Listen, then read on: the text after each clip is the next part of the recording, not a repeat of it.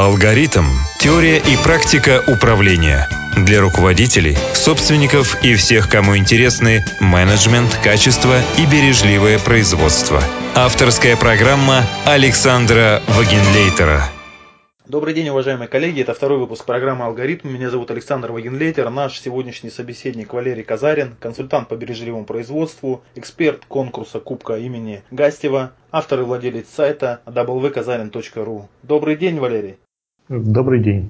Валерий, в первую очередь, примите мои поздравления со своим недавнешним днем рождения. Желаю вам стабильного благополучия и профессиональных успехов, чтобы как можно больше предприятий России благодаря вам повысили свою эффективность. Спасибо, спасибо.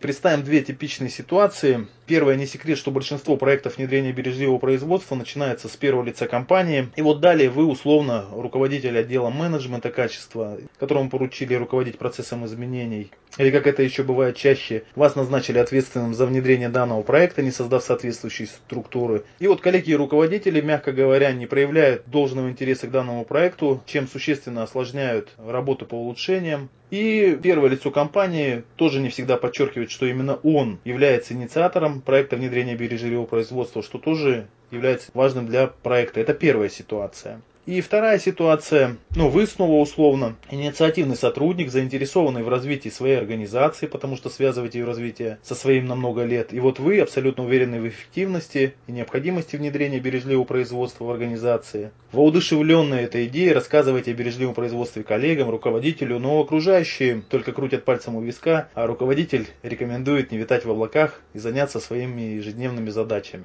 Вопрос. Как лучше вовлечь руководителей и первое лицо компании в проект внедрения бережливого производства, а также какие эффекты дает бережливое производство в разрезе тех или иных отраслей, это и будут наши главные темы сегодняшнего интервью. И начнем с первой, с руководителя. На самом деле довольно сложная ситуация. Ну, давайте так разделим. Первое, да, когда я менеджер отдела оптимизации, отдела совершенствования, которого назначили, руководитель сказал, будем внедрять бережливое производство, и дальше ушел в сторону, да.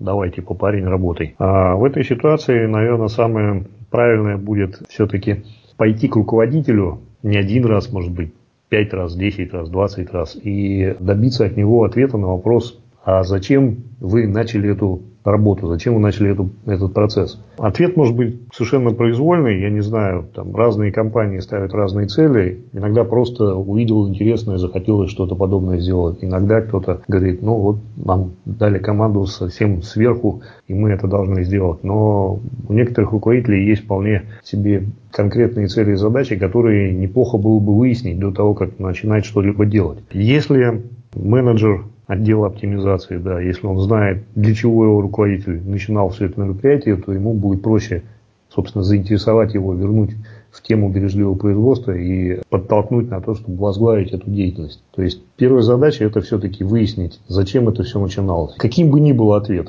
может быть, просто для того, чтобы продемонстрировать коллегам и партнерам, что у нас все круто, значит, именно в этом направлении и нужно действовать. Мне бы не хотелось находиться на этом месте, честно говоря, но если уж таков ответ, да, значит, такова задача стоит перед этим менеджером, значит, ее нужно и выполнять. Соответственно, дальше уже э, все остальные действия, они должны э, осуществляться, исходя из той цели, которую сформулировал руководитель. И более того, всю дальнейшую деятельность этот менеджер должен регулярно соотноситься с руководителем и спрашивать, вот мы сделали то-то и то-то, да, достигли таких-то результатов, движемся в той цели, которую нам сформулировали. Туда идем, правильно идем. Может быть, ваша цель поменялась, может быть, она теперь другая, может быть, вы хотите что-то иное сделать, там, выше, в другую сторону и так далее. Если мы показываем руководителю, что мы достигаем те цели, которые для него важны, значит, ему интересна наша деятельность, да, значит, он будет обращать внимание на эту работу, и рано или поздно он скажет, да, я хочу возглавить эту деятельность, да, я хочу э, быть причастным в первую очередь, да, во вторую там возглавить и э, находиться во главе всей, всей этой работы, которая, собственно, решает все задачи, которые передо мной стоят. Вот это, э, если говорить про первый вариант. Второй вариант, он совсем сложный, когда я нахожусь в роли такого энтузиаста, да, я прочитал что-то про бережливое производство, мне показалось очень интересным, все классно, но поддержки сверху нету и вообще никакого интереса со стороны компании к внедрению бережливого производства нету. В данном случае, ну, мне достаточно часто задают вопрос, как поступать в этой ситуации. Есть несколько вариантов, некоторые радостные, некоторые печальные. Но первое, это, конечно же, такой энтузиаст должен задать самому себе вопрос, хочет ли он собственными силами, да, свои усилия вложить в то, чтобы компания стала более бережливой, изменилась, и готов ли он лично лидировать эту деятельность, несмотря на то, что есть руководители выше, старше, которые могут не оценить или, э, наоборот, наказать, да, за те работы, которые будут происходить дальше. Вот. Если такое неизжигаемое, неостановимое желание изменений есть, то тогда нужно просто начинать с того, что находится под руками. То есть, если это специалист, значит, я должен организовать свою работу и работу того процесса, которым я управляю, в соответствии с принципами бережливого производства, и показать, насколько она может быть более эффективной. Если я руководитель подразделения, соответственно, мне нужно организовать работу своего подразделения, выстроить отношения с партнерами, со смежными отделами, со смежными подразделениями, так, чтобы это была идеально организованная работа с точки зрения бережливого производства. Через такие примеры можно найти тех, кто будет с тобой заодно, да, и вместе с ними расширять сферу деятельности и демонстрировать возможности бережливого производства для руководителей. И если все пойдет хорошо, то рано или поздно это дойдет до высшего руководства, да, и можно будет их тоже этим заинтересовать. Потому что если в компании что-то происходит, и это что-то приводит к положительным изменениям, ни один руководитель не захочет оказаться в стороне. С другой стороны, если вы будете действовать вразрез с тем, что нужно руководству, то, что они представляют о том, что нужно делать в компании, в какую сторону двигаться, ну, тогда это будет неудачное решение, да, и, скорее всего, вас попросят в лучшем случае остановиться, а в худшем случае вообще покинуть компанию. Так что это такая активная позиция, она может принести большие бонусы, но и может грозить большими неприятностями. Я обычно говорю, что это позиция Жанны д'Арк, да, которая подняла знамена, повела армию против врага, ну и закончилось все, как известно, сжиганием на костре. В общем-то, если вы собираетесь что-то активно предпринимать, то нужно этот, это окончание истории тоже иметь в виду. Но при этом вы добавили, что начать надо именно со своего места. Да, конечно, потому что э, иначе ничего не получится сделать. Э, пытаться изменить что-то у, в работе у других, э, ну, это малоэффективно. Во-первых, э, тебе сразу скажут, зачем ты сюда лезешь, что ты в этом понимаешь, и занимайся-ка ты лучше своими делами. А когда ты занимаешься своими делами, они идут хорошо и отлично, да, вот только тогда к тебе начинают прислушиваться. Ну, если этот парень организовал свою работу так эффективно, возможно, он что-то там и понимает. Может быть, и стоит прислушаться к его словам. А если он просто бегает кругами и говорит, давайте сделаем вот это, давайте сделаем вот это, но при этом ничего не происходит и ничего не меняет в своей работе, да, она такая же неэффективная, как и раньше, то это скорее больше похоже на пустослово, который загорелся какой-то непонятной идеей и не знает, что с ней сделать. Хорошо, в первой части вы еще сказали интересную вещь про то, что руководитель стремится к победам, и при их наличии он с удовольствием работает над проектом, и к этой теме мы еще вернемся чуть позже. А сейчас я хотел бы отметить такой момент, что вот собеседник нашего прошлого интервью, говоря про качество в организациях, неразрывно связывал его как раз с качеством управления. Если правильно организовано управление, то есть тогда можно говорить о качестве продукции, если управление страдает, то стабильного качества не будет. И вот здесь вопрос: какие из процессов управления наиболее тесно связаны с бережливым производством? Бережливое производство – это само по себе некая технология управления. Да? Это не технология производства, это не технология изготовления чего-либо или оказания каких-либо услуг. Это технология управления, то есть это методология, которая объясняет, как управлять тем или иным там, производством, предприятием, да, деятельностью в рамках предприятия. И поскольку бережливое производство оперирует таким понятием, как поток, а поток очень близок к понятию процесса, то, собственно, там, бережливое производство, оно с процессным управлением связано очень тесно, и я бы сказал, что это, в принципе, про одно и то же. А вот здесь можно отличить для тех слушателей, которые просто сейчас неправильно поймут, что такое отличие потока от бизнес-процесса? Можно попробовать. Потоком называют на самом деле весь комплекс деятельности, который осуществляется предприятием для изготовления продукции или для оказания услуг для своих клиентов. То есть вот пришел клиент, говорит, мне нужно от вас то-то и то-то, неважно, это изделие или услуга, и он запускает некий механизм. Этот механизм выполняет массу действий, превращающихся в итоге в нужный клиенту продукт или услугу. Процессы в некоторых случаях описывают то же самое, но чаще говорят о более локальных вещах, то есть о процессах в рамках какого-то подразделения или в рамках какого-то отдела. То есть более локализованные виды деятельности. Поток в правильном понимании – это то, что начинается от клиента и клиентом заканчивается. И проходит через все подразделения, через все участки компании, которые задействованы так или иначе в реализации заказа клиента. Зачастую первые эффекты и победы от внедрения бережливого производства, ну, например, той же системы пять эс, в последующем требуют следующих побед, мы уже об этом говорили. И таких побед, которые обеспечиваются как раз изменениями в бизнес-процессах. Какие инструменты для изменения бизнес-процессов здесь лучше подходят и почему? Все зависит от цели, от того, для чего компании нужно бережливое производство, да, для чего она вообще занимается этой темой, ну или там, частные отдельные лица, да, которые в компании этим занимаются. По-хорошему, очень часто можно наблюдать картину, когда компания говорит, мы будем внедрять бережливое производство, потому что вот это классная штука, модная, полезная, и вот этим будем заниматься. Но не соотносят это с теми целями и задачами бизнеса, которые перед ними стоят. И вот этот разрыв, попытка что-то внедрить и отсутствие взаимосвязи с целями бизнеса, она приводит к тому, что рано или поздно менеджеры, руководители теряют интерес к бережливому производству, потому что это выглядит как пятая нога для собаки, да, или там, не знаю, запасное колесо сдутое, которое лежит где-то и не используется, непонятно зачем оно нужно. В этом смысле, если у компании есть четко сформулированные цели и задачи на ближайшее время, то именно для достижения этих целей и задач нужно подбирать изменения бизнес-процессов, что менять, какие процессы менять, каким образом. И, соответственно, под это уже подбирать инструменты. Инструменты могут быть разные. Где-то это могут быть один набор, где-то другой. Это даже не зависит от отрасли. Это зависит скорее от общего состояния компании, от того, какие задачи перед ней стоят и с какими трудностями, проблемами сталкивается это предприятие. Можно здесь сказать, что при внедрении бережливого производства надо быть готовым к этому обязательному изменению бизнес-процессов. Да, можно так сказать. Большинство компаний современных, они работают как бы в парадигме массового производства, так или иначе, да, и одна из особенностей массового производства заключается в том, что для него не критично, сколько времени выполняется э, производственный процесс или процесс оказания услуги, если вы можете отдать клиенту продукцию со склада, да, или там оказать услугу так, что он не замечает, сколько по времени она на самом деле выполняется, если это происходит быстро.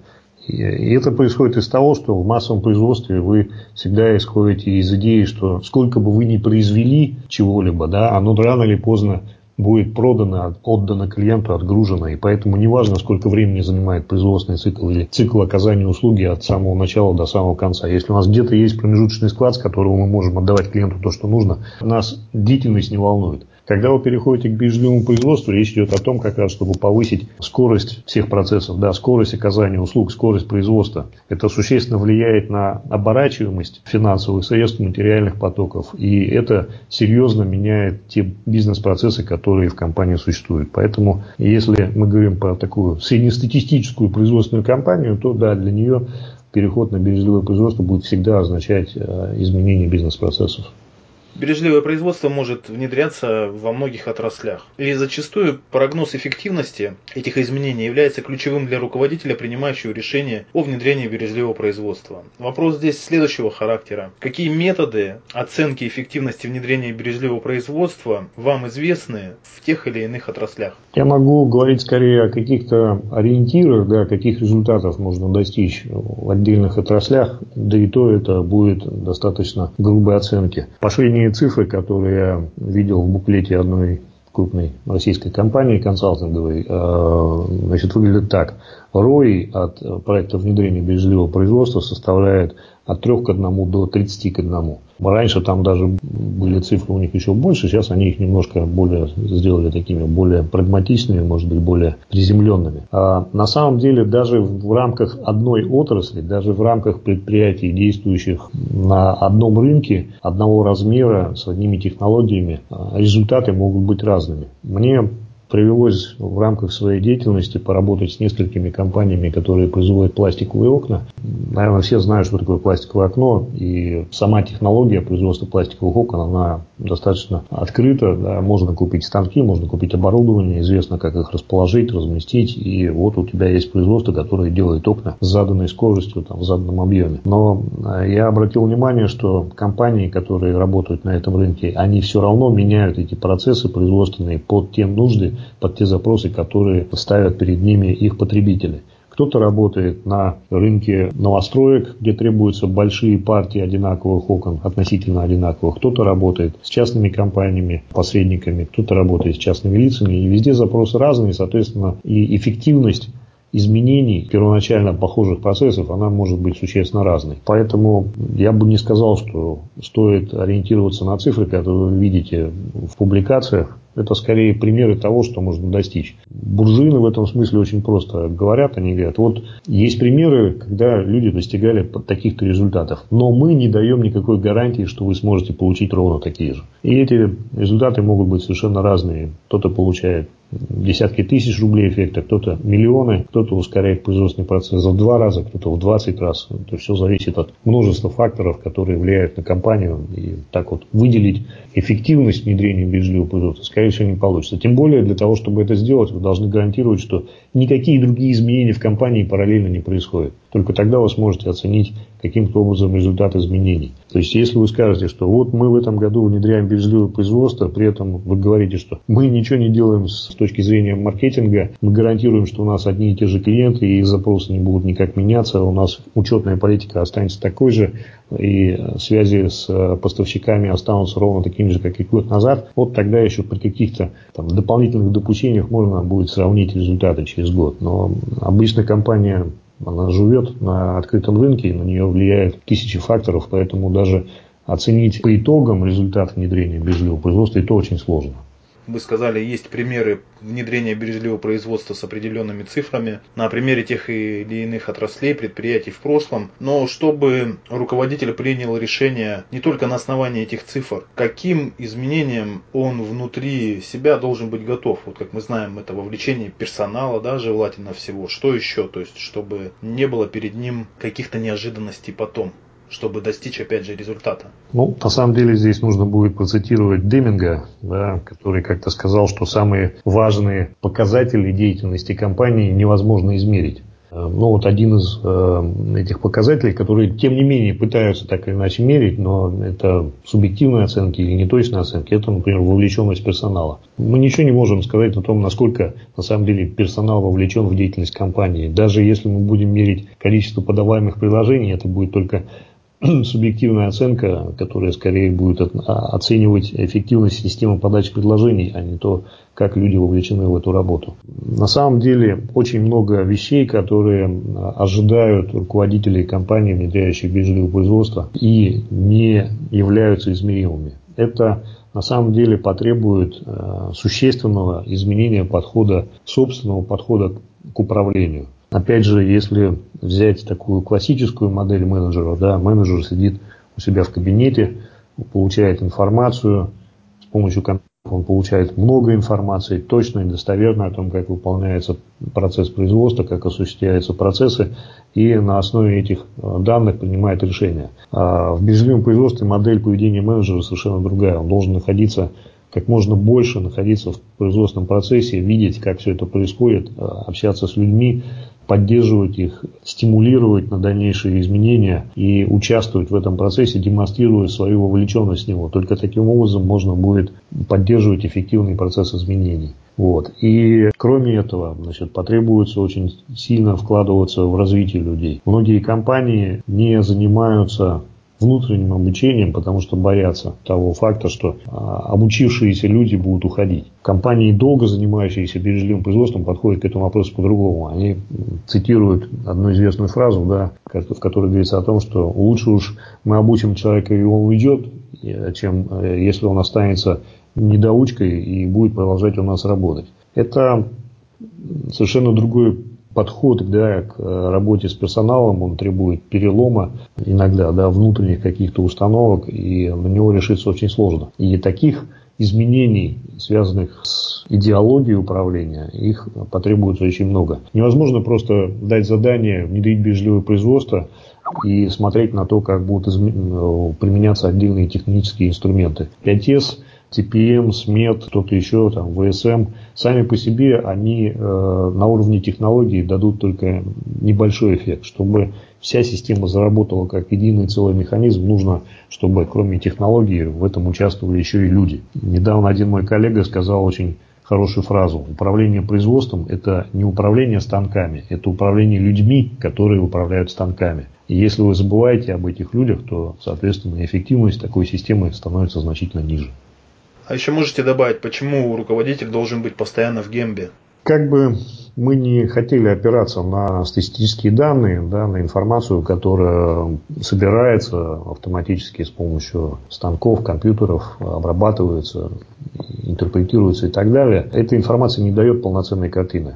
Я сам по образованию инженер-программист, я сам когда-то заинтересовался программированием именно с точки зрения того, что компьютеры способны, как я тогда считал, повысить эффективность управления производством, да, и помочь в управлении производством, но с опытом я пришел к выводу, что многие процессы, они не поддаются автоматизации настолько просто, насколько бы нам это хотелось. И в этом смысле система управления, она значительно эффективнее, значительно быстрее работает, если руководители находятся на переднем фронте, да, когда они находятся в процессе производства, понимают, как он протекает каждый момент, каждую минуту, каждый час, и в, именно в момент возникновения проблем оказывают влияние на этот процесс, потому что если этот период возникновения какой-то проблемы до принятия решения и до реализации этого решения становится длинным, то, соответственно, компания очень медленно изменяется. Проходят недели, месяцы, прежде чем та проблема, которую вы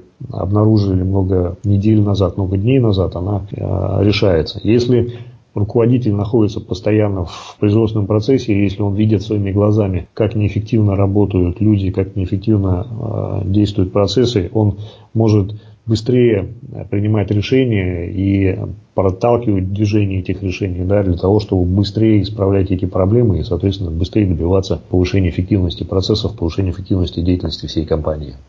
Любой проект, как известно, это действие, имеющее конкретную цель, причем ограниченное во времени и ресурсах для достижения этой цели. Проект внедрения бережливого производства не исключение, он также должен отвечать этим требованиям. Кроме того, на этапе достижения этой цели после этот проект должен превратиться из проекта в бизнес-процесс. Вот как бы и подытожив то, что мы сказали, и добавив что-то новое, вопрос здесь следующий. Каким образом это лучше сделать? Превратить бережливое производство из проекта в бизнес-процесс? В качестве проектов, когда стартует внедрение бережливого производства, действительно перед этими проектами ставят или должны бы ставить, да, определенные конкретные цели. То есть, что компания хочет достичь в результате. Повышение производительности труда, ускорение каких-то бизнес-процессов, снижение затрат, что-то еще. Но это именно проектные работы. То есть, вот есть конкретная цель, мы ее достигаем и пытаемся закрепиться, да, на достижении этих результатов. Если говорить о переходе в постоянную деятельность, да, то следует говорить о том, что бережливое производство создает определенную надстройку над теми процессами управления, которые существуют в компании сейчас, в компании, которая еще не внедряла бережливое производство, да, в ней обычно процессы управления имеют характер поддерживающих, то есть есть определенный производственный процесс, технологический процесс, процесс оказания услуги, и процесс управления настроены на то, чтобы этот производственный процесс и этот процесс оказания услуги поддерживать в определенном заданном состоянии. Если он выходит из заданного русла, значит, его нужно туда вернуть. Если возникают какие-то проблемы в нем, надо их решить и обеспечить, чтобы процесс опять функционировал ровно так же, как и прежде. Когда вы говорите о применении идеологии бережливого производства, здесь э, мы говорим уже о том, что процессы управления должны не только поддерживать, но и непрерывно улучшать эти процессы производства, процессы оказания услуг. То есть это совсем другой подход. Нам уже недостаточно того, чтобы завтра мы делали ровно то же самое, что и сегодня. Нам нужно все управление выстроить таким образом, чтобы завтра получалось заведомо лучше, чем сегодня. И именно на это обращать наше внимание. Как перейти от проектного подхода к подобному подходу? Но только через цепочку, наверное, проектов. То есть поставить одну цель реализовать, поставить вторую цель реализовать. И рано или поздно из этих целей нужно будет формировать дорогу в направлении создания процесса непрерывных улучшений, то есть поддержания культуры, поддержания системы деятельности таким образом, чтобы она постоянно подталкивала людей улучшать свою работу и помогала им это делать. Вот, наверное, таким образом.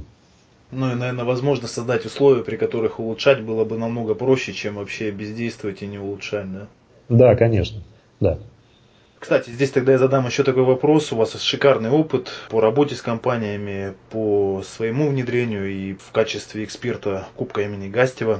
И я читал такую книгу провокационную, в которой говорилось о том, что русским, российским людям, компаниям не всегда нужна вот эта эффективность, и что есть какая-то особенность в нас, которая мешает нам добиваться выдающихся результатов. В то же время есть огромное количество примеров, и, наверное, вы их сами видели, компаний, которые внедряют прекрасно бережливое производство и конкурируют не только на внутреннем рынке, но и на мировом. Вопрос, можно ли разложить вот этот вот баланс, то есть успешных, неуспешных, готовых внедрять, связано ли это с тем, что мы русские, а не японцы, или это все чепуха, то есть вот как бы прокомментировали это? На самом деле... Число компаний, которые добились ощутимых и устойчивых результатов при внедрении бережливого производства, оно не очень большое. И это связано скорее не со словом ощутимых, а со словом устойчивых. Потому что, как это, очень просто один раз стать чемпионом мира, но очень сложно становиться чемпионом мира из года в год и поддерживать этот статус. Ровно так же можно один раз очень быстро что-то изменить, очень быстро достичь какого-то эффекта, но сделать так, чтобы этот эффект повторялся из года в год, поддерживался, это совсем другая работа. Вот, наверное, то, что чаще всего не хватает российским предприятиям, это как раз неумение или отсутствие навыка, да, поддерживать те достигнутые результаты, которые мы можем получать. Я не уверен, что это связано с национальными чертами как-то и может говорить о том, что именно русский человек, российский человек, да, он не способен на такую деятельность. Есть множество примеров, когда российские компании, компании, в которых работают наши люди, не только русские, украинцы, татары, белорусы, чуваши, монголы, все, все нации, которые живут в нашей стране, да, они успешно совершенствуются и успешно получают результаты с помощью методологии бережливого производства. Более того, один раз мне попалась очень интересная статья, в которой автор, ссылаясь на японцев, рассказывал о том, что на самом деле японцы тоже имеют некие национальные черты, препятствующие применению бережливого производства.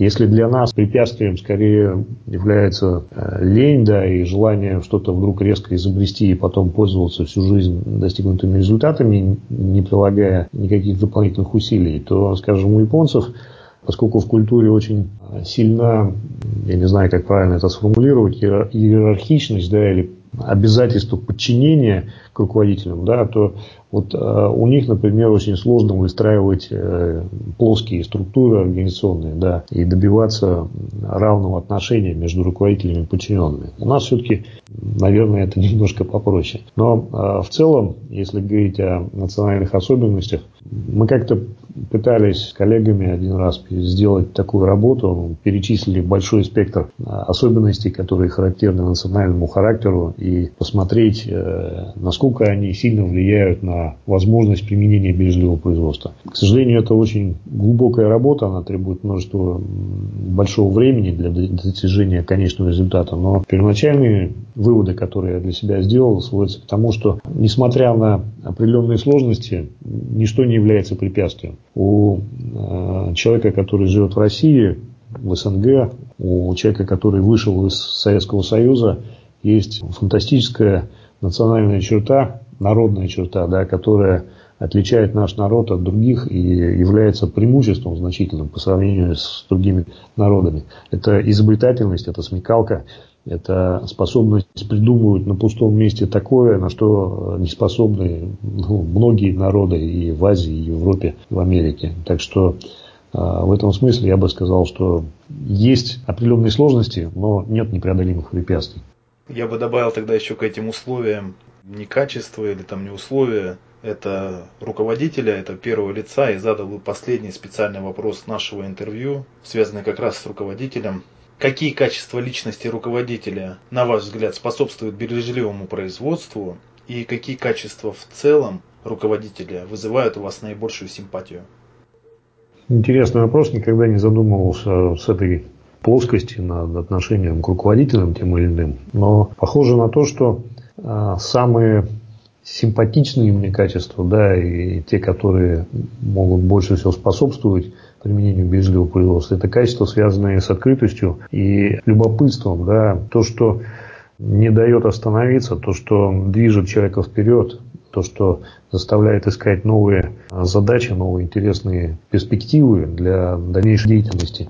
Ну, определенная неуспокоенность, что ли. Вот если она есть, если э, руководитель э, не останавливается на каком-то достигнутом результате, отличном, может быть, превосходном, да, о котором другие сказали, ну все, ты достиг вершин, тебе больше уже делать нечего. Если человек после этого говорит, нет, ребята, я вижу, что у меня есть еще впереди много чего того, что можно сделать, вот такие, такие особенности руководителя, да, качество личности, которые приводят к такому отношению к работе, к жизни, к окружающей среде, вот это и способствует поддержке бережливого производства, да, и это, наверное, наиболее симпатично мне в тех руководителях, с которыми я сталкиваюсь в своей работе, в своей деятельности. Валерий, спасибо за эти ответы. Желаю вам всего самого лучшего.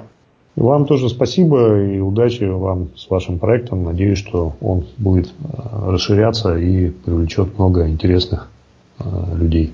Спасибо.